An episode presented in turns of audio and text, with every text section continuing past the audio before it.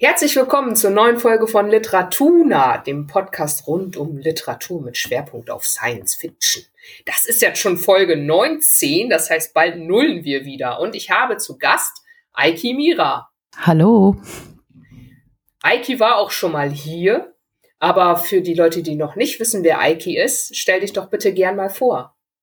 Ja, hallo, ich bin Aiki Mira, ich lebe in Hamburg und schreibe Science Fiction, veröffentliche Kurzgeschichten, letztes Jahr zwei Romane, einer davon ganz frisch, jetzt im letzten Monat Dezember erschienen, ähm, Neongrau, ein Cyberpunk-Roman und davor eben eine Space-Utopie, Titans Kinder und dazwischen immer wieder Essays und Kurzgeschichten.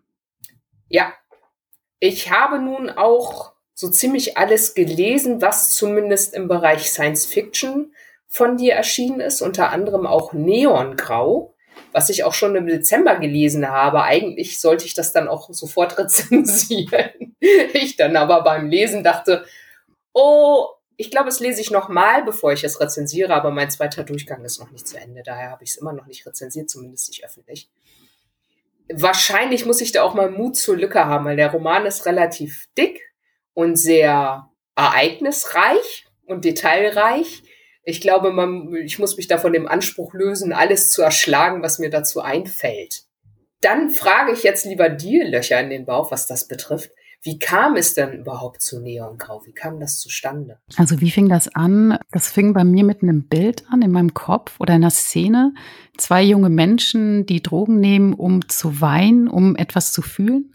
Und das empfand ich äh, verstörend, aber auch total spannend und habe mich dann natürlich gefragt, wo sind die da, an welchem Ort, wer sind diese beiden, wie lange kennen die sich überhaupt und was ist, was ist passiert, was ist vorher passiert, was passiert danach. Also da habe ich dann auch gleich eine Szene dazu geschrieben damals weil das mich so gepackt hat. Und dann die zweite Sache, die ähm, hinzukam, war dann eben auch schon länger dieser Gedanke, etwas zu Gaming zu schreiben, auf eine ganz bestimmte Art und Weise. Und zwar wollte ich jetzt weniger über das Game an sich schreiben, das wollte ich eher in Enigma lachen, sondern ich wollte über die Events, also ich habe auch selbst diese E-Sport-Events besucht und da so ein bisschen geforscht, also zum Beispiel in Paris ähm, oder auch in in Köln, die World Cyber Games. In Paris, da gab es dann auch so eine Abendveranstaltung, wo sie dann im Disneyland, das halbe Disneyland, ähm, reserviert haben mit DJs und so. Es war alles ja sehr strange damals und eben noch sehr männlich dominiert, aber damals schon sehr kommerziell der E-Sport und es hat sich ja jetzt noch viel weiterentwickelt. Und das war eben die eine Seite, die ich unbedingt dann darüber schreiben wollte und die andere war eben die Sprache, da ich eben damals auch viel in Online-Foren gelesen habe über diese Gaming-Sprache, also die Gaming-Sprache sozusagen analysiert habe und auch schon länger selbst Science-Fiction-Roman schreiben wollte, wo es eben auch viel um Sprache geht. Da hat mich eben damals Clockwork Orange von Anthony Burgess sehr beeindruckt, der da auch eine ganz eigene Sprache ähm, erfunden hat, so eine Zukunftssprache und das genau waren dann auch noch Dinge, die da hinzukamen, als ich dann anfing, eben da an Neongrau zu arbeiten. Das ist jetzt äh, interessant, da wäre ich jetzt nicht drauf gekommen, dass Clockwork Orange da so mit reingespielt hat. Das habe ich nämlich, glaube ich, letztes Jahr erst gelesen. Ich kannte mhm. den Film und der Film war nicht so meins. Dann ja. habe ich das Buch gelesen, beziehungsweise ich hatte dann das Hörbuch, was auch nicht schlecht ist, weil die Sprache ja doch nicht so leicht ins Ohr geht. Und wenn das dann jemand vorliest, so ein Profi, dann geht das einfacher. Zumindest für mich. Bei Neon Grau musste ich selbst lesen, da kon konnte ich nicht. Gibt's noch nicht, ja. Ja, cool, aber auch ganz anders. Also die beiden hätte ich jetzt nicht in meinem Kopf so zusammengebracht. Ja, natürlich. Also inhaltlich, ähm, genau, das ist ja eher so eine Dark Comedy, so eine Satire, Clockwork Orange, und das ist Neon Grau ja nicht. Aber also dieses, das hat mich damals einfach beeindruckt. Das weiß ich noch, dass dieses eben mit Sprache, so eine eigene Sprache erfinden, fand ich einfach sehr spannend. Und hinzu kam natürlich dann auch, also Neon Grau wird jetzt auch immer zu Recht auch mit William Gibson ähm, verglichen. Der hat mich natürlich auch geprägt. Also er hat mich auch sehr beeindruckt mit Neuromancer und Pattern Recognition. Und was ich bei ihm eben auch sehr schätze, ist dieses Leute einfach reinwerfen, einfach die neuen Begriffe ohne groß zu erklären, äh, nutzen. Und das, genau diese Art, mit Sprache umzugehen, fand ich bei ihm auch sehr spannend. Also mit diesen neuen Begriffen, die einfach zu nutzen und Leute dann so Stück für Stück durch diese Welt dann diese kennenlernen. Ich habe auch das Glossar erst am Ende entdeckt, also das ging ganz gut. Ich kam klar. Ja. Das ist auch, glaube ich, wenn man viel Science Fiction liest, irgendwann ist man das gewohnt, dass man nicht jedes Wort versteht. Genau, also ich zwar auch so angelegt, dass man einfach alles so versteht, aber äh, es gibt da eben auch unterschiedliche Typen und deswegen haben wir während dem Lektorat dann auch entschieden, dass so ein Glossar für manche vielleicht auch hilfreich ist oder die da eben sowas gern hätten, mal nachzuschlagen. Und das hat mir natürlich dann auch irre Spaß gemacht, so ein Glossar zu schreiben und dann noch so kleine ähm, Goodies einzubauen, die jetzt keine, äh, wie ein Rezept für ein Gericht oder sowas, also die jetzt keine Relevanz haben, aber so ein paar Infos dann einfach noch mal reinzubringen. Ja, hat mir auch sehr viel Spaß gemacht. Kann ich, kann ich mir gut vorstellen. Das ist dann so ein bisschen so ähnlich wie wissenschaftliches Arbeiten. Mhm. Ja. ja. Nun gibt es ja im, in Neongrau eine genderfluide Person, Go beziehungsweise Stuntboy. Mhm. Und es ist ja jetzt auch, der Roman wird ja gerade ziemlich viel gelesen, der ist ja noch ziemlich frisch. Und einige schrieben so, hm, Genderfluidität, was ist denn das? Wie kommt denn das zustande? Wann ist Go denn eigentlich Go und wann ist Go denn äh, Stuntboy denn eigentlich Stuntboy? Und ich hatte mich gefragt, ob du vielleicht ein bisschen was zur Genderfluidität sagen kannst, beziehungsweise auch gerne genau zu der Figur. Mhm. Genau, bei Go ähm, war von Anfang an klar für mich, dass es eine nicht-binäre Person ist. Je lebendiger dann die Figur würde, desto klarer war, dass es eben eine genderfluide Figur ist, was sozusagen nicht-binär ist ja erstmal so der Umbrella-Term oder so der Überbegriff. Und darunter kann man ja dann verschiedene Ausprägungen fassen. Und Genderfluid ist eben so eine, das Fluide ist eben gerade etwas, was nicht so greifbar ist. Und da habe ich mich natürlich dann gefragt, wie das darstellen, aber es hat ganz gut zu der ganzen Thematik für mich gepasst, eben dieses nicht greifbare, so wie eben auch das Game nicht so greifbar ist und immer wieder entwischt, was spielen die Leute da eigentlich? Und bei der, genau, wie ich das jetzt mit Go mache, auch mit dem Pronomen, da habe ich viel rum, herumprobiert. Und mir war dann aber auch schnell klar, ich will das, will der Go auch nicht festnageln oder irgendwie aufspießen wie so ein Schmetterling, ähm, sondern frei flattern lassen. Und dann fand ich eben auch die Idee ganz interessant, das in der Interaktion passieren zu lassen. Also immer mit wem die Figur interagiert, da ändern sich dann auch die Pronomen. Also dass sozusagen Gender hier kontextuell ist, ähm, so, so gebunden an die ähm, Perspektive anderer Menschen. Also ich weiß nicht, ob dir das dann auch aufgefallen ist, dass zum Beispiel in der Interaktion mit L ähm, wird Go dann zum Stuntboy und hat, da wird dann auch eher das Pronomen er benutzt. Ähm, während jetzt in der Interaktion mit dem Vater ähm, ist Go ganz klar die Tochter und Pronomen sie. Auch Phoenix äh, sagt ziemlich schnell am Anfang entgegen zu ihrem Bruder, dass eben Go ein Mädchen ist und Pronomen sie, ganz klar für sie. Eine andere Figur, Wozniak, sieht hingegen eher einen Jungen in Go und benutzt das Pronomen er. Und die Mutter ist dann offener, also bei ihr ändert sich das auch, auch immer davon abhängig, mit wem sie spricht, ob sie mit dem Vater über Go Standby spricht oder mit L. Und dann gibt es natürlich auch eine Situation, wo das Ganze noch ein bisschen aufbricht, also bei einer körperlichen Intimsituation zwischen L und Go. Ja, und das hat sich dann, also diese ganzen Sachen haben sich dann so im Laufe Zeit, mit dem ich mich mit dem Thema auseinandergesetzt habe, ähm, dann auch so ergeben, dass ich dann irgendwann so einen Weg gefunden habe, darüber zu schreiben. Aber es natürlich ja sehr schwierig ist, weil wir eben sehr in einer binären Welt leben und Vorbilder waren für mich dabei eben zwei Romane. Einmal Die linke Hand der Dunkelheit von Ursula K. Le Guin, die im Durchweg das Pronomen er benutzt. Und der andere Roman von Anne Leckie, ähm, die Trilogie Die Maschinen, die eben durchweg das Pronomen sie benutzt.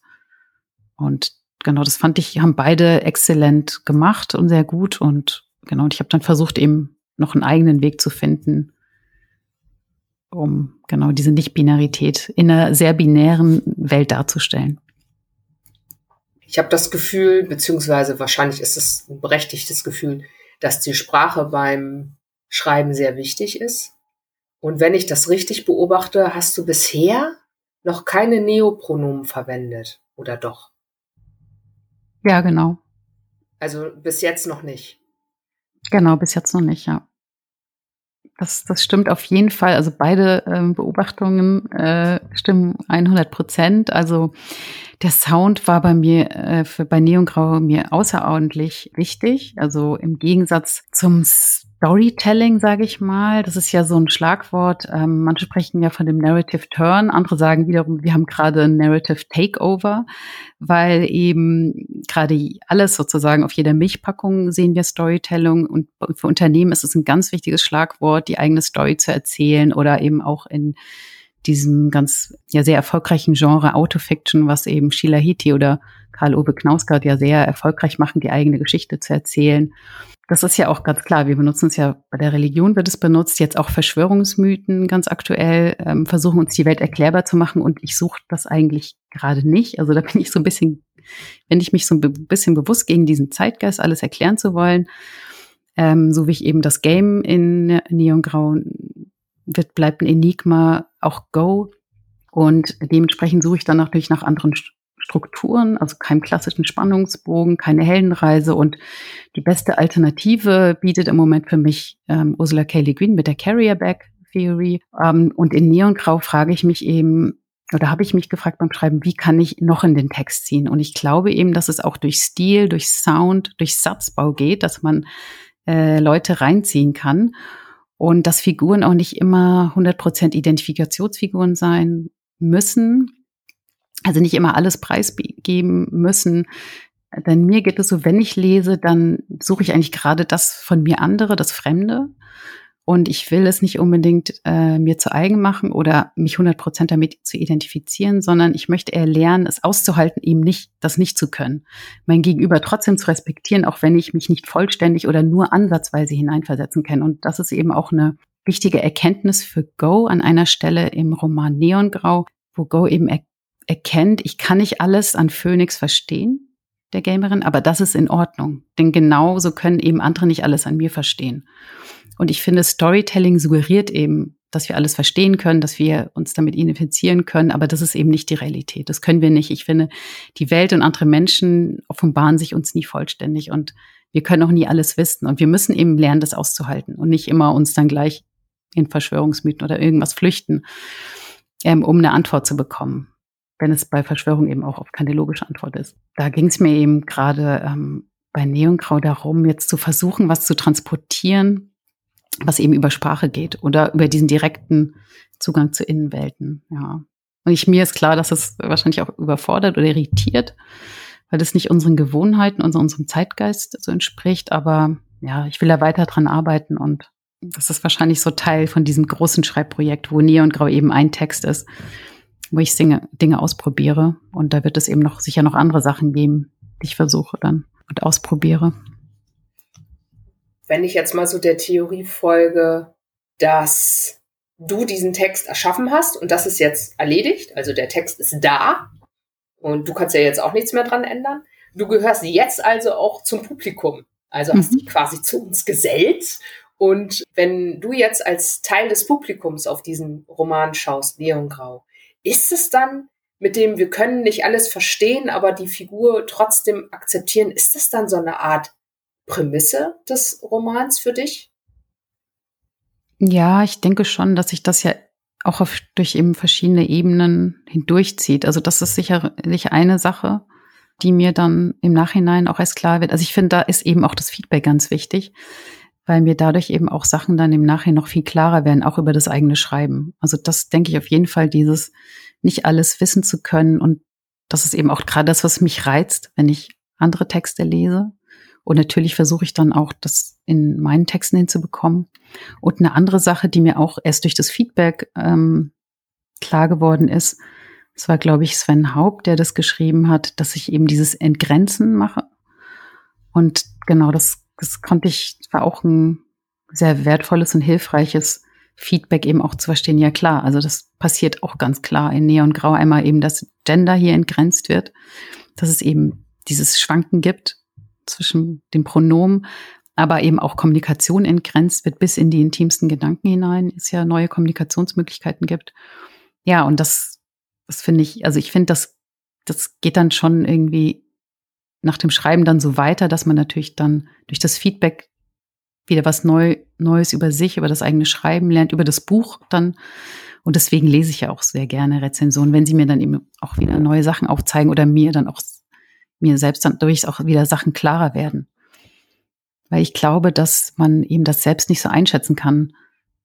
Was sozusagen, was ist jetzt eigentlich das Besondere in meinem Schreiben oder was mache ich da gerade? Das hilft dann irgendwie manchmal, den Abstand zu haben, darüber nachzudenken oder auch andere darüber nachdenken zu lassen. Wahrscheinlich machst du einige Sachen einfach absichtlich und andere passieren. Und die, die passieren, hast du vielleicht noch nicht so auf dem Schirm. Und ein Teil des Publikums bemerkt dann aber die Dinge und sagt sie laut. Und dann kannst du denken so, äh, oh, aha. Mhm. Ja, genau. Also ich finde, Schreiben ist ja nicht nur eine kopfrationale äh, Arbeit, sondern es ist ja was Körperliches auch, dieses Tippen und Arbeiten und dass es auch oft instinktiv ist. Also, dass man dieses Organische, dass eben dieser Film dann vor allem abläuft und man kann das teilweise gar nicht steuern und dann diese Bilder in den Kopf bekommt. Das ist ja viel so, ja, über Sachen, die nicht bewusst laufen, die nicht rational laufen und und dass man dann erst im Nachhinein sehen kann, wow, was habe ich da eigentlich gemacht? Das ist wie so ein Träumen, finde ich manchmal so mit, mit offenen Augen oder so ein, so ein Trip, wo man dann am Ende denkt, so wow, und wer kommt das jetzt eigentlich alles? Und deswegen finde ich es sehr spannend natürlich.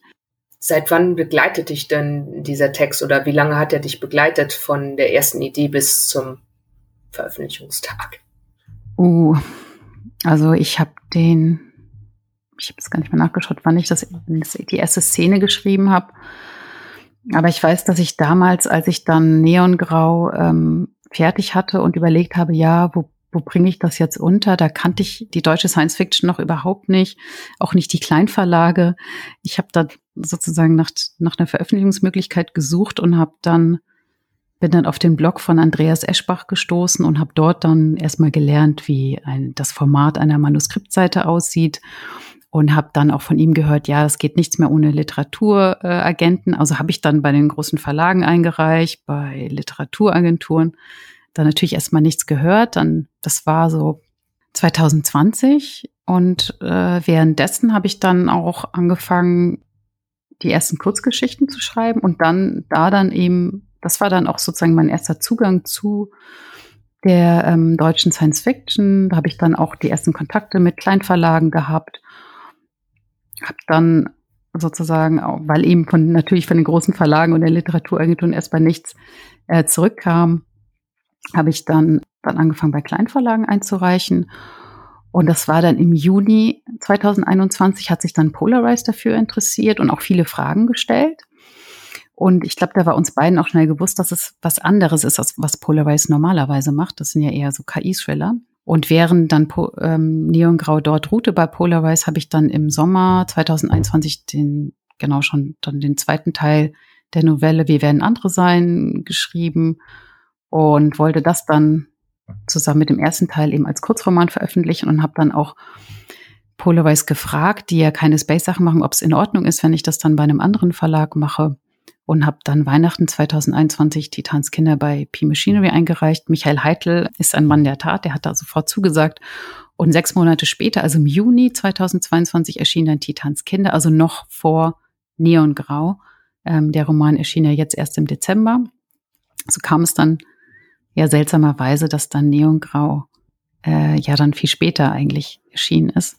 Obwohl es der ältere Roman ist. Genau, obwohl äh, es eigentlich der ältere Text ist, auch als meine Kurzgeschichten und so, die ja dann auch dann eigentlich erst später sozusagen gekommen sind, als ich dann eben immer noch in diesem Prozess war, den Text unterzubringen. Ich habe natürlich währenddessen immer wieder überarbeitet, dran gearbeitet, also da wirklich auch mir den Text immer wieder auch vorgenommen und dann noch sehr, auch jetzt im Lektorat habe ich ihn sicher noch mal vier, fünf Mal laut gelesen ist immer so der letzte Schritt bei mir, diesen Sound nochmal zu hören.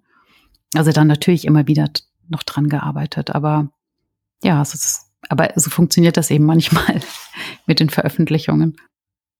Ja, das ist, äh, das ist witzig.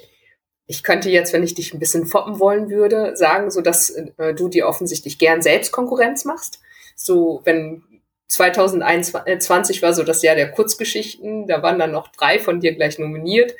Und äh, zum Glück hast du ja äh, äh, trotzdem gewonnen, auch wenn du dir selbst Konkurrenz gemacht hast. Und in diesem, nee, dieses Jahr ist ja vorbei. In 2022 sind dann eben zwei Romane erschienen und wir werden sehen, was, was daraus wird. Da bin ich sehr gespannt. Ja, Zumindest gelesen werden sie ja. Es mhm. scheint geschickt zu sein, sich erstmal mit Kurzgeschichten einen Namen zu machen. Und dann haben nämlich die Leute auch Lust oder sind neugierig, die Romane zu lesen. Ja, ich habe das Gefühl, dass da doch einige da sind, die auch drüber, laut drüber sprechen, dass sie die Romane lesen oder gelesen haben. Ja, also ich ähm, freue mich da natürlich total, wenn also was jetzt auch gerade passiert in der deutschen Science Fiction, dass so viel über ähm, Veröffentlichung auch gesprochen wird, also so viel kommuniziert wird in Foren ähm, oder auch durch Rezensionen. Das finde ich mega spannend und das gefällt mir total gut. Und ist natürlich immer ein zweischneidiges Schwert, weil natürlich auf der einen Seite, wenn ich was lese, dann hat man natürlich auch immer Angst, oh, da hat man jetzt so viel reingesteckt, so viel Persönliches oder Emotionales und dann möchte man nicht verletzt werden. Andererseits ähm, finde ich es total wichtig und ähm, lese dann schon alles und versuche dann auch immer gleich im Lob auch die Kritik zu finden, um zu sehen, wie kann ich besser werden. Genau, deswegen finde ich es wunderbar und man kann eben auch, wie ich vorhin schon gesagt habe, auch neue Sachen über das eigene Schreiben lesen. Und was eben auch wunderbar sein kann an so einem Feedback ist, das ermutigt werden und da habe ich eben letzte Woche war das, das erscheint jetzt auch wieder so lange her, aber auch eine wunderbare E-Mail bekommen von Andreas Eschbach. Und da hat sich dann auch irgendwie für mich der Kreis geschlossen, weil ich ja, wie gesagt habe, damals, als ich eine, für eine Veröffentlichungsmöglichkeit für Neongrau gesucht habe, auf seinen Blog da gestoßen bin und da viel gelernt habe mitgenommen habe und jetzt ähm, plötzlich diese E-Mail von ihm bekommen habe, ähm, wo er mich eben genau lobt, äh, Neon Grau gelesen hat, mich da ermuntert weiterzumachen und das ist ja, es ist wunderbar. Es war so bis jetzt, sage ich mal, eine der besten Erfahrungen für mich in der deutschen Science Fiction. Ja, das muss ziemlich cool sein. Wird er uns daran teilhaben lassen? Wird er aber noch eine Rezension oder sowas machen? Ja, also er meinte, er würde genau irgendwann, genau wenn er Zeit findet, das auch auf seinem Blog vorstellen. Bin ich natürlich dann auch ne, mega gespannt. Aber ja, also ich finde, das ist eben gerade so, habe ich ein super gutes Gefühl für die deutsche Science Fiction. Das meinte auch eine befreundete Autorin so, sie hat auch das Gefühl, jetzt ist gerade eine Zeit, wo man Sachen bewegen kann, wo eben auch viel miteinander gesprochen wird in den Foren, aber auch über Rezensionen und man, auch wenn man unterschiedlicher Meinung ist, trotzdem im Gespräch bleibt. Und das finde ich, ja, ich glaube, da haben wir gerade ähm, tollen Moment. Also viel ihm möglich zu sein scheint. Und ich finde, wir haben da auch in Deutschland unglaublich viele Möglichkeiten, auch in dieser kleinen Szene an Veröffentlichungsmöglichkeiten, Diskussionsmöglichkeiten und also ich habe auch das Gefühl, je, je, je besser ich mich auskenne, dass die Veröffentlichungsmöglichkeiten doch sehr gut sind. Denn was ich vorher gedacht hatte, also so ein Glaubenssatz, den ich in meinem Kopf hatte, bevor ich 2020 mich näher mit unserer Science-Fiction-Szene beschäftigt habe, war, ähm, man wird nicht veröffentlicht. So, man schickt etwas irgendwo hin und dann liegt es da und irgendwann kommt eine, eine äh, automatisierte Absage mit, äh, die darauf hindeutet, dass niemand Zeit hatte, es zu lesen. Also egal wie gut man ist, man wird auf gar keinen Fall veröffentlicht. Das war so ein, ich weiß nicht, wie das gekommen ist. Das war irgendwie was in meinem Kopf. So ist die Welt. Und äh, damit muss man sich dann abfinden. Als ich dann aber anfing, mich damit zu beschäftigen, hatte ich das Gefühl, dass das stimmt gar nicht. Man kann auch, wenn einen niemand kennt, irgendwo etwas hinschicken und es wird gelesen und dann entweder halt genommen oder nicht, je nachdem, ob es passt oder nicht. Und das funktioniert wahrscheinlich nicht, wenn man als No-Name jetzt ein Roman, ein Manuskript zu Heine schickt oder so. Aber es gibt ja mehr.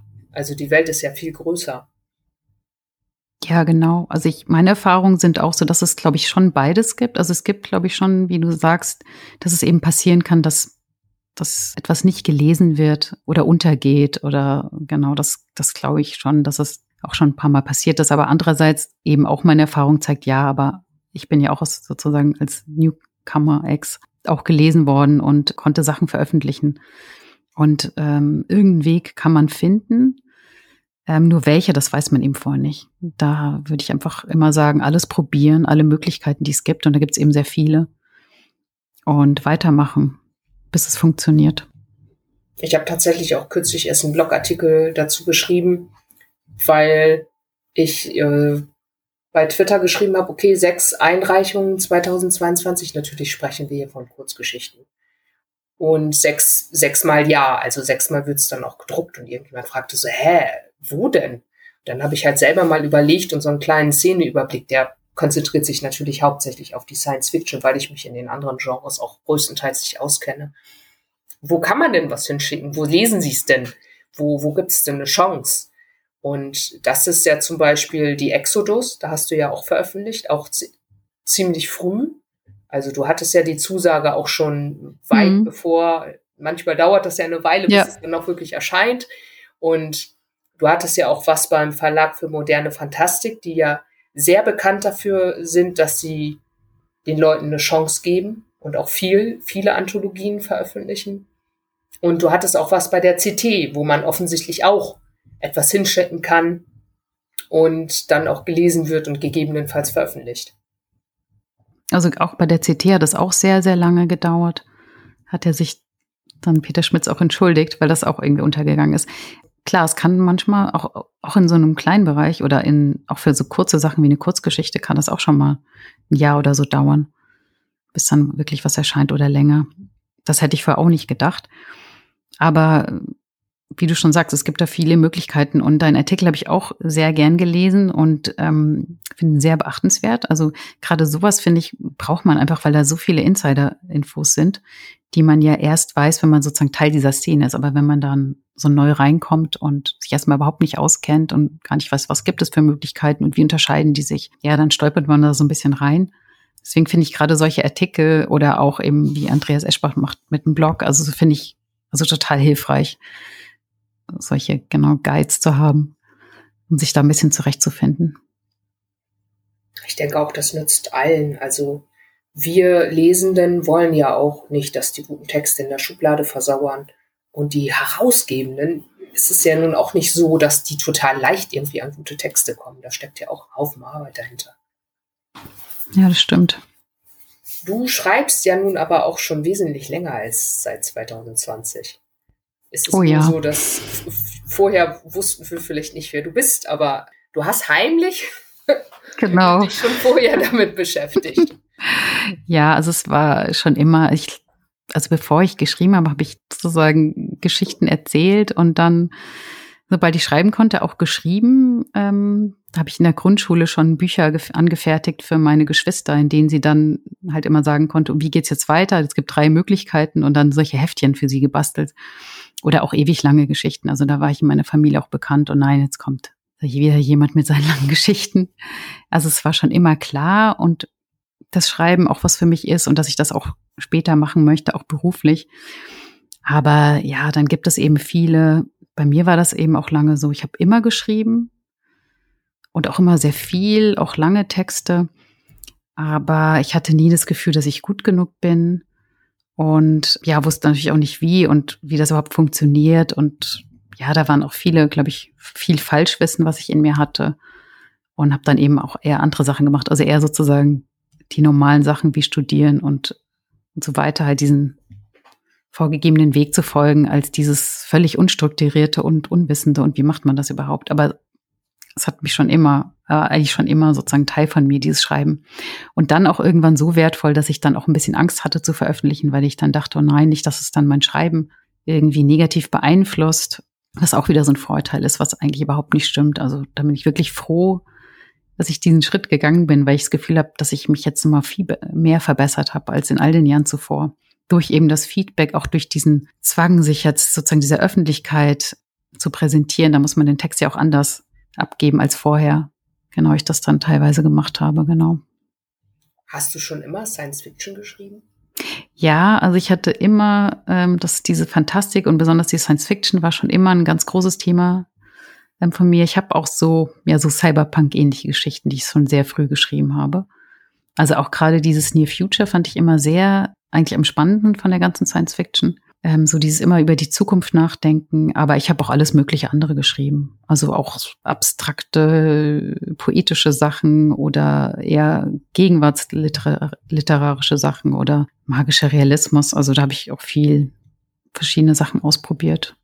Und wenn du selbst liest?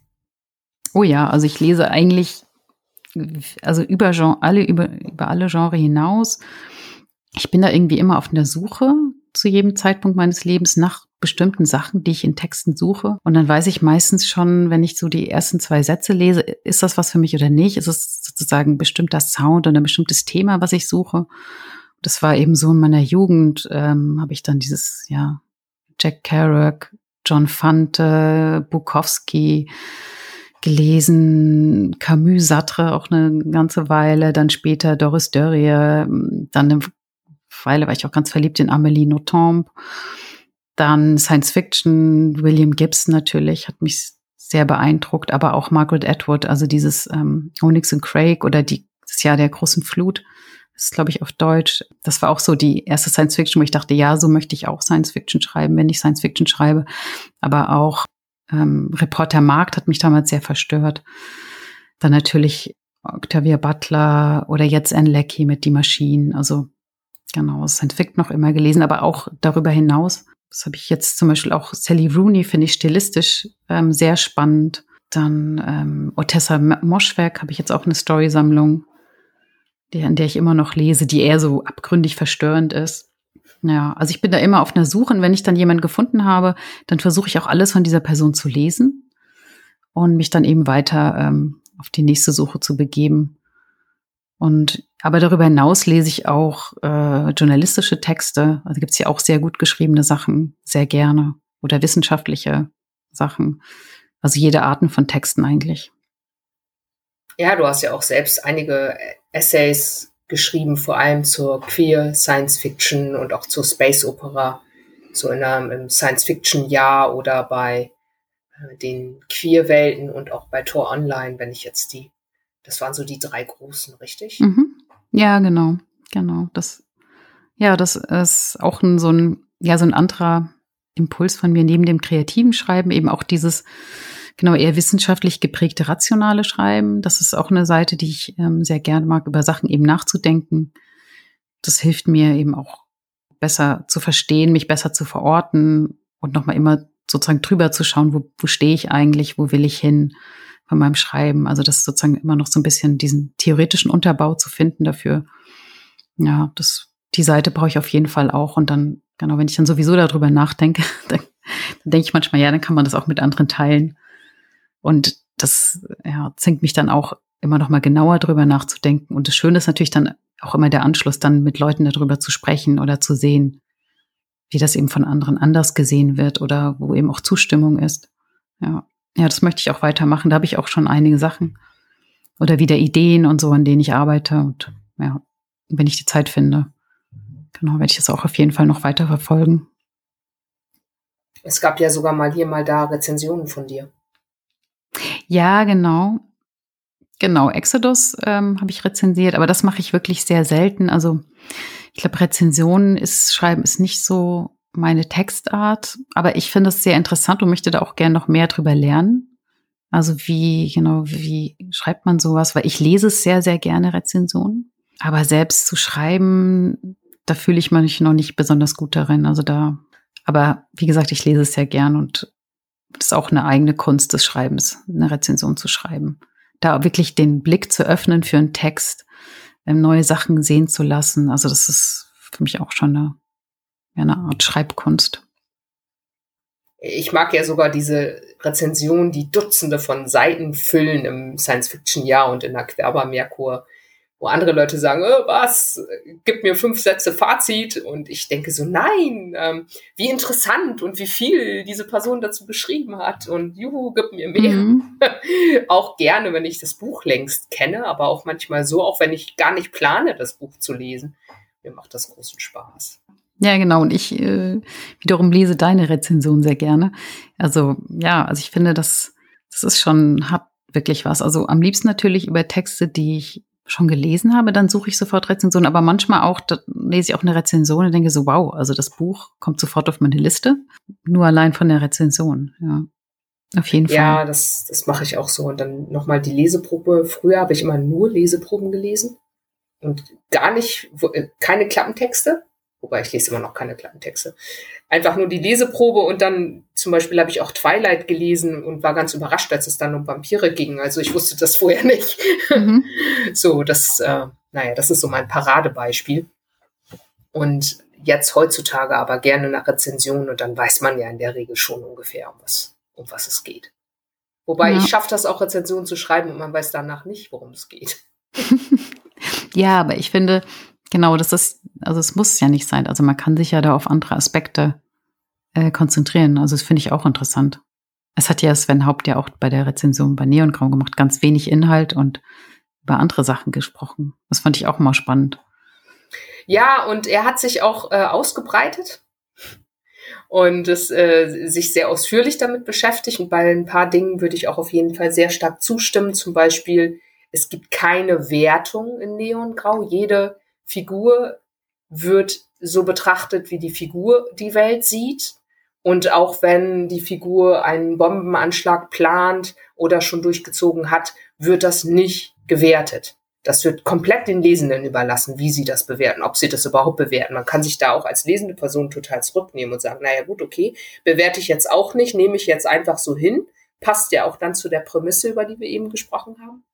Ich war aber überrascht, als äh, ich in dem Artikel von Sven Haupt las, so es gäbe kein, keine Handlung oder wenig Handlung. Und ich, äh, ich dachte so, hm, also als ich das Buch gelesen habe, gab es irgendwie schon ganz schön viel Handlung mhm. und Action und ein Showdown und ein klares Ende und so. Da habe ich dann irgendwie ja. anscheinend mit einem anderen Hut auf oder einer, einer anderen Brille gelesen als, als Sven Haupt.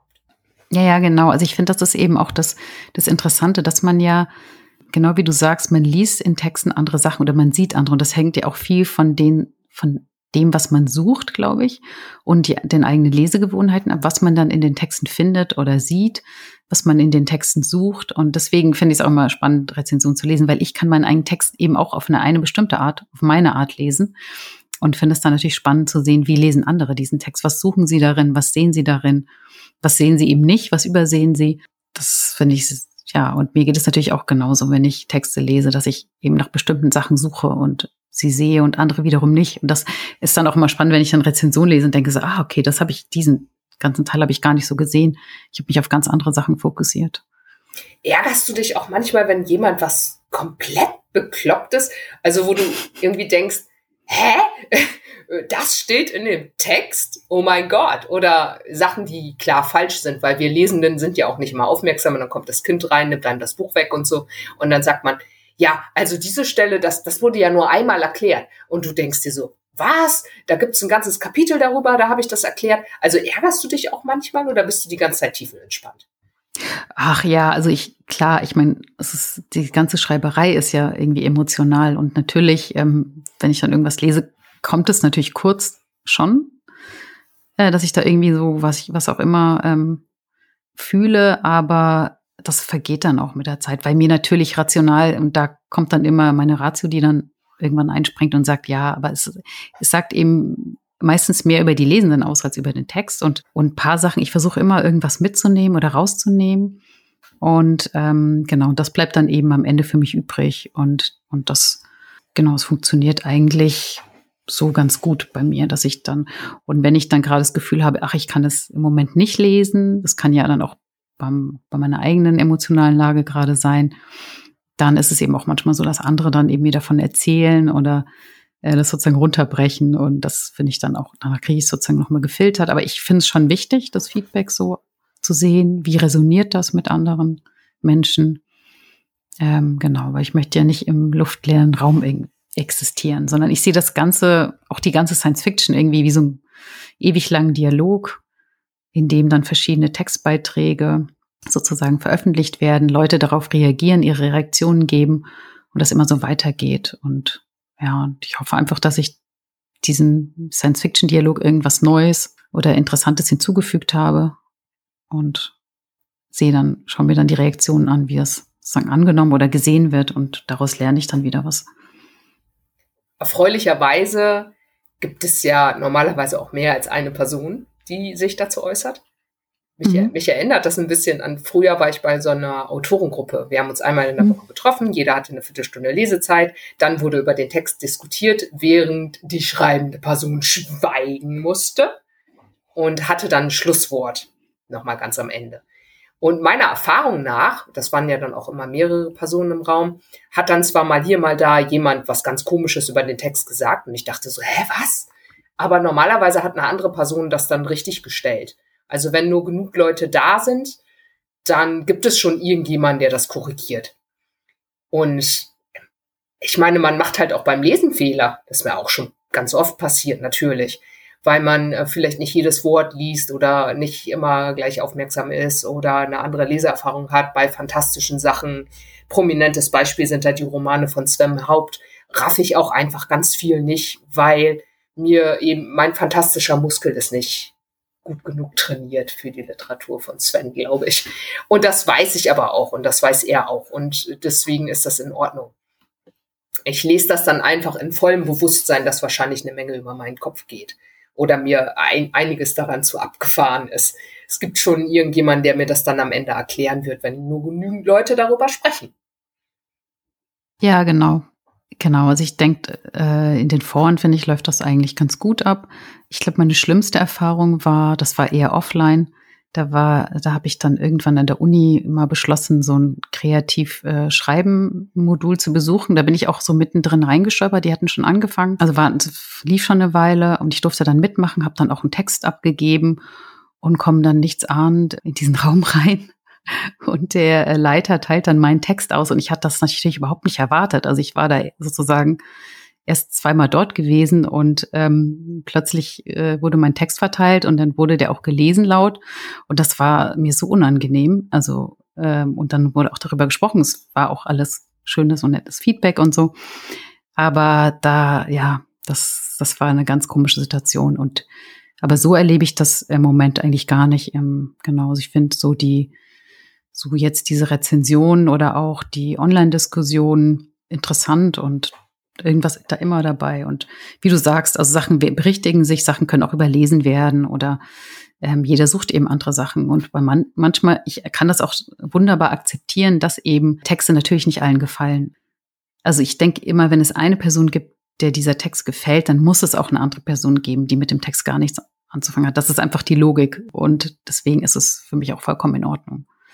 Ich glaube, schlimmer wäre es, wenn es irgendwie niemanden rühren würde und niemand lesen würde. Aber so kann ich damit sehr gut leben. Ja, es ist auch selten der Fall, dass alle begeistert sind. Also erstaunlich selten. Das ist auch was, was ich jetzt in den letzten zwei Jahren, zweieinhalb Jahren gelernt habe. Uneinigkeit ist normal.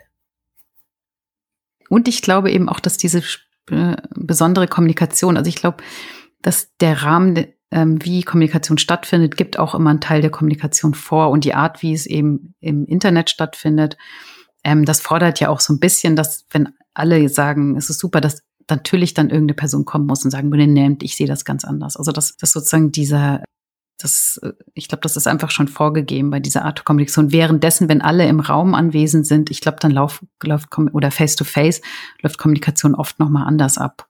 Ja, könnte man sagen zivilisierter oder man nimmt empathischer, man nimmt mehr auch eben kann das Gegenüber mehr wahrnehmen und da läuft Kommunikation sanfter, könnte man sagen, ab, als jetzt bei Social Media oder bei Twitter oder auch in Online-Foren wo eben auch so ein bisschen dieses Provokante oder so das, und man hat ja auch immer dieses Gefühl, dass es anonymer ist oder man nicht so gesehen wird und dass natürlich da dann ja anders kommuniziert wird. Wenn man im Raum sitzt, dann hat man auch mehr Möglichkeiten. Ich erinnere mich, bei dieser Autorengruppe, die ich eben erwähnt habe, wurde mal ein Text von mir besprochen, der sich komplett an alle Naturgesetze gehalten hat.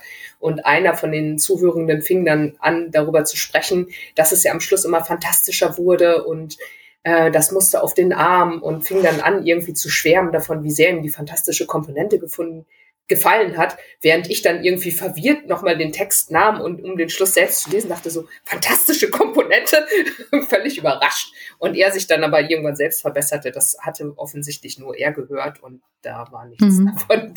Es war nur ein Missverständnis. Eigentlich schade, ne? hatte ihm gut gefallen, aber ja. Und er hatte dann eben meine Verwirrung bemerkt und dann als selber nochmal geguckt und das korrigiert. Und du kannst natürlich in einem Forum nur zwar sagen, hey, ich bin jetzt verwirrt, aber natürlich sehe ich deinen Gesichtsausdruck nicht, während du meine mhm. Rezension liest. Und dann fe fehlt das. Das wäre unter Umständen ja. eine sanfte Reaktion. So muss man gleich schreiben, das irritiert mich oder hä? Ja. Das ist dann zu dick. Ja, stimmt. Ja.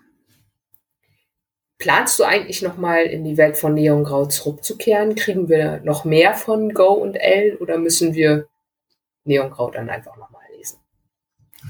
Ähm, nee, also im Moment plane ich das nicht. Da bin ich schon wieder in anderen Welten, die sich mir aufdrängen. Aber ich könnte mir höchstens vorstellen, dass in einer anderen, also dass es sozusagen das gleiche Universum ist ähm, und dann Leute sozusagen darauf Bezug nehmen, auf dieses Neurogaming. Aber nicht nochmal diese Welt. Nee. Im Moment ist das nicht geplant. Wie ist denn das, wenn du, wenn du sch schreibst? Bist du eher, ist das so eine Bauchsache oder plottest du das vorher richtig doll oder kommt es drauf an? Eine Kombination von beiden. Also wie ich gesagt habe, bei mir fängt es meistens mit einem Ort oder mit einem Bild, das einfach so in meinen Kopf kommt, wo ich nicht weiß, woher kommt das und das mich fesselt, wo irgendwas ist. Und bei Neongra war es eben schnell, dass ich dann geschrieben habe, aber es andererseits äh, kann auch sein, dass ich dann erstmal recherchiere darüber oder mir im Kopf sozusagen weiter das weiterspinne und viel sozusagen davon träume, nachdenke, also da auch total offen bin und einfach versuche mehr rauszufinden, was passiert da eigentlich. Also ohne vorher schon einen Plot zu haben. Es geht wirklich eher von den Orten, von den Figuren aus. Und dann, wenn ich dann genug Material habe, manchmal schreibe ich auch kleine Szenen. Aber es muss irgendwas in mir drin sein, was mich, ja, was mich drängt, darüber zu schreiben. Und da hilft es mir, glaube ich, eher nicht alles drüber zu wissen, sondern diesen, ja, so, ja, forschend zu sein und herausfinden zu wollen. Und das treibt mich dann so an. Und wenn ich dann alles zusammen habe und weiß, wie es funktionieren könnte, dann schreibe ich es erst auch richtig sozusagen. Dann kommt dieser erste Entwurf, wo ich dann auch meist, bevor ich schreibe, natürlich alles weiß, auch wie es ausgeht und so und welche, was die Meilensteine sind.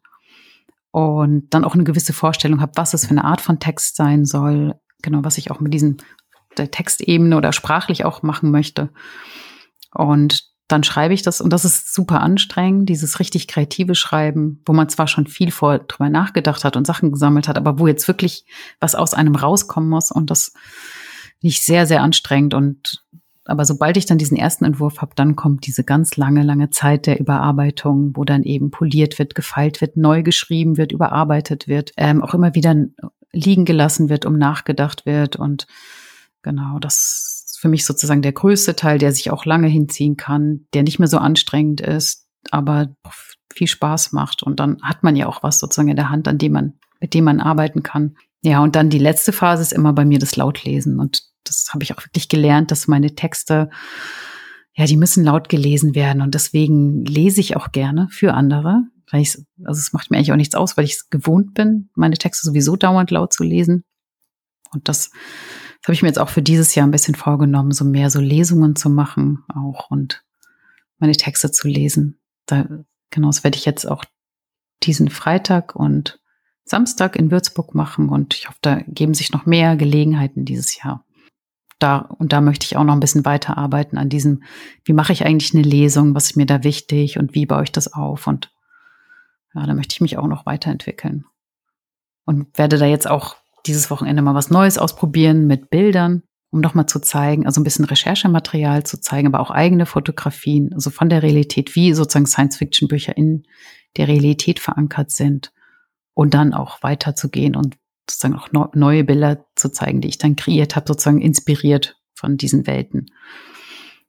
Ja, mal schauen, wie das so läuft.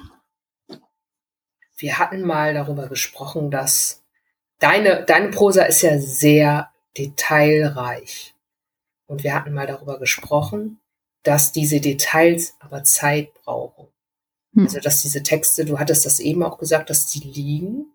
Und ich habe jetzt, als du das eben erzählt hast, gedacht, naja, in der Liegezeit dieser Texte fallen dir wahrscheinlich die ganzen Details ein. Bin ich da auf einem guten Dampfer. Ja, genau. Also so ist es, weil die Welt, die fesselt mich natürlich und da bin ich dann immer drin. Und das heißt, auch wenn ich den Text liegen lasse, kann sein, dass ich äh, irgendwas anderes lese oder mache und plötzlich fällt mir dann irgendwas ein. Und ob es auch manchmal sind es eben Details von den Figuren, wo ich dann denke, ah, das könnte auch eine Angewohnheit von dieser Figur sein. Oder es sind bestimmte Wörter, bei denen ich denke, das könnte jetzt auch eine gute Beschreibung sein. Oder eben Sprachbilder. Und das notiere ich natürlich alles und sammle das. Das wird dann natürlich bei den Überarbeitungen auch immer wieder, wenn ich den Text dann wieder von vorne bis hinten durcharbeite, natürlich dann auch diese Details immer mehr und mehr eingebaut. Ja. Ich gehöre zu den Leuten im Publikum, die solche Details sehr schätzen. Ich finde, als, als, als Leserin ist immer sehr schwierig, wenn die Sachen zu allgemein formuliert sind, dann machen die nichts mehr mit mir. Bei, ähm, bei deiner Prosa kann das schon sein, dass einem, zum Beispiel hatte ich das bei dem Text, glaube ich, der in den Queerwelten erschienen ist im letzten Jahr. Da gab es ja zwei Perspektiven und eigentlich ein ganz klares Thema, einen klaren roten Faden. Nur als ich den das erste Mal gelesen habe, war ich von den Details so abgelenkt, dass ich den nochmal lesen musste, um zu gucken, aber was gehört denn jetzt zum roten Faden und was ist quasi der Speck? Und da war mhm. ganz viel, ganz viel Speck. Und so ähnlich ging es mir auch bei der Geschichte, die im Future Fiction Magazine war, Digital Detox, wo ich dann auch da gab es ja dann auch so eine ganz emotionale menschliche B-Story, die jetzt eigentlich, ne, also A-Story, dann Digital Detox, Science Fiction und die B-Story war ja für mich eher so eine Familiengeschichte mit, mit, dem, mit dem Vater. Und beim ersten Lesen ging die komplett über meinen Kopf, weil ich zu abgelenkt war von den Details. Ja, aber trotzdem, ich lese Kurzgeschichten auch dann ganz gerne nochmal. Wie man sieht, wenn ich einen Roman nochmal lesen will, kann das ein bisschen dauern weil bei Neon Grau hatte ich dann auch das Gefühl, äh, das ging zwar besser, das ist ja auch eine andere, eine andere Form. Wahrscheinlich kann man sich bei einer Kurzgeschichte auch mehr Details erlauben, weil es eben kurz ist. Und bei einem Roman ist es dann so, klar, die Handlung muss aber auch irgendwann vorangehen und dann gibt es halt nicht diese Freiheit, so viel, so viele Details an, anzubringen, glaube ich. Ja, genau. Also für mich ist diese Details sind, glaube ich, schon wichtig für diesen Weltenbau und auch eben dieses ganze ähm, Schmecken, Riechen, Fühlen dieser Welt kann schon teilweise auch ein sensorischer Overload sein. Das ist auch ein bisschen gewollt, äh, sozusagen dieses ähm, ja Erschlagen. Und es ergibt sich natürlich auch durch meinen Bearbeitungsprozess, weil ich eben so oft immer wieder neu bearbeite. Und dadurch verdichtet sich das ja immer mehr, dass ich dann immer mehr Sachen ja rausnehme und dafür dann sozusagen neue, komplexere Details hinzufüge. Ähm, so dass eben auch so ein bestimmter Sound dadurch entsteht manchmal sehr gewagte Bilder, mhm. was ich sehr begrüße. Ich als Leserin finde das besser, wenn mal ein Bild vielleicht ein bisschen schief ist, aber dafür ist es frisch. Das war schon immer für, bei mir irgendwie diese Sache, diese versuchen eben neue, andere Bilder zu finden. Ich weiß, meine, meine Deutschlehrerin nannte das dann exzentrisch, auch bei manchen Aufsätzen. Aber es, ja, also ich, weil bei mir, ich nehme es auch immer sehr ernst, wenn ich über die Zukunft schreibe, dass ich dann versuche eben, ja, dann ist ja auch alles anders. dass wir sprechen anders, wir, wir essen anders, wir, wir riechen anders, wir gehen anders miteinander um und das kann, das braucht auch neue Bilder. Also da kann ich dann nicht, genau, deswegen muss ich auch Phrasen und sowas vermeiden, weil es eben nicht genau in dieser Zukunft andere Phrasen dann wahrscheinlich gibt oder andere Bilder und andere Vergleiche und das jetzt kostet mich dann natürlich auch mal viel Zeit darüber nachzudenken. Also ich kann mich da auch sehr verlieren in den ganzen Details weil ja auch die Kleidung, alles muss sozusagen irgendwie anders sein und, und ja. Aber es macht auch sehr viel Spaß. Ich bin zwar immer sehr streng, was Phrasen betrifft, würde aber sagen, okay, alles klar, einige Phrasen gibt es auch schon seit tausend Jahren. Hm. Und deswegen ist es jetzt, würde ich jetzt nicht speziell wegen der Science Fiction, die in der Zukunft spielt, ein Phrasenverbot erteilen, sondern einfach nur, weil ich eben keine Lust habe, die immer wieder zu lesen, vor allem nicht außerhalb der wörtlichen Rede. Aber ansonsten wäre ich, ja, da kannst du Gift drauf nehmen, ist ja schon ein Spruch von Long John Silver und das Buch ist ja doch schon ein bisschen älter. Hm. Das sagen wir womöglich in 200 Jahren immer noch. Ja, in Dialogen ist das ja auch immer was anderes. Da kann man ja, kann man die Leute ja so sprechen lassen. Ja. Ja, das stimmt. Was planst du denn als nächstes? Du hast eben neue Projekte, neue Welten angedeutet. Was, was können wir jetzt erwarten? Was passiert jetzt? Ah, ja, also im Moment, ähm, genau, arbeite ich an der Welt, die, also Neongrau war ja eher technisch. Das war ja auch mit KI und Technologien. Und jetzt die, an der Welt, in der ich gerade jetzt mich rein ver, versinke, ähm, versinken lasse. Das ist eher, geht es eher um Biologie, also Biopunk, Biohacking. Genau, die, da geht es auch, auch, wie ich merke, auch eben wieder um Grenzung, Körper, aber auch Bewusstsein sozusagen. Ähm, woher weiß ich, dass ich ich bin und in diesem Körper stecke? Also solche Fragen und das eben alles verbunden mit Thema Biohacking, Biopunk.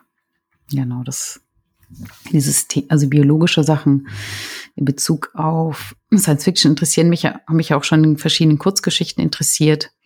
Gibt es ja immer dieses genau biosynthetische Wesen oder genau synthetische Biologie und das genau möchte ich jetzt mal in einem Roman verfolgen. Ja, das habe ich gelesen, vor allem in der Geschichte der Queerwelten und auch in der neuen Nova, in der Nova 32, da gab es ja ein biomimetisches Wesen, Anna. Mhm. Ja, das hat mich gleich inspiriert. Da ja, sehr schön. Ja, werde ich dir eines Tages erzählen. Na, sehr schön. Ja, das freut mich. Das, das ging, geht zwar dann in eine völlig andere Richtung, aber prinzipiell dachte ich mir so, ah, oh, cool. Es gibt ja auch diese Geschichte Cutie von Greg Egan, wo man äh, schwanger werden kann mit einem menschenähnlichen Geschöpf, aber das eben nicht ganz ein Mensch ist. Das ist auch eine Geschichte, die, ah, ich darf gar nicht dran denken, sonst kriege ich wieder Gru Gruselgefühle. Also das ist eine Sache in der Science Fiction, die mich auch sehr fasziniert. Ja, ja genau. Und das möchte ich noch weiter erforschen und erkunden. Genau diese biologischen Di Dimensionen. Und da gibt es ja auch viel, auch aktuelle Sachen dazu.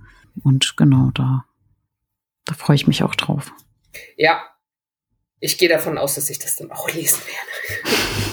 lesen mindestens. Ja. Ja, ich freue mich. Ja, es wird natürlich, ich habe, ich weiß noch nicht, ob das dann mit jedem Buch schwieriger wird, weil sich dann auch irgendwelche Erwartungen verfestigen. Da muss ich dann auch mal schauen, wie ich dann damit umgehen werde. Zur Not musst Aber, du dann unter dem Namen Richard Bachmann veröffentlichen. ja, genau. Frei ja. von jeder Erwartungshaltung. Naja, das, das ist sicher was, was dann so mit der Zeit verloren geht. Ich meine, klar, man freut sich natürlich, wenn die ersten Sachen veröffentlicht sind. Vorher ist man ja irgendwie so in der Schwebe als schreibende Person. Aber dann wiederum bedeutet es ja auch wieder, dass, dass sich dann Sachen um einen verfestigen. Mal schauen, ob sich das dann wie ein Gewicht anfühlt oder. Aber gut, ich bin gespannt.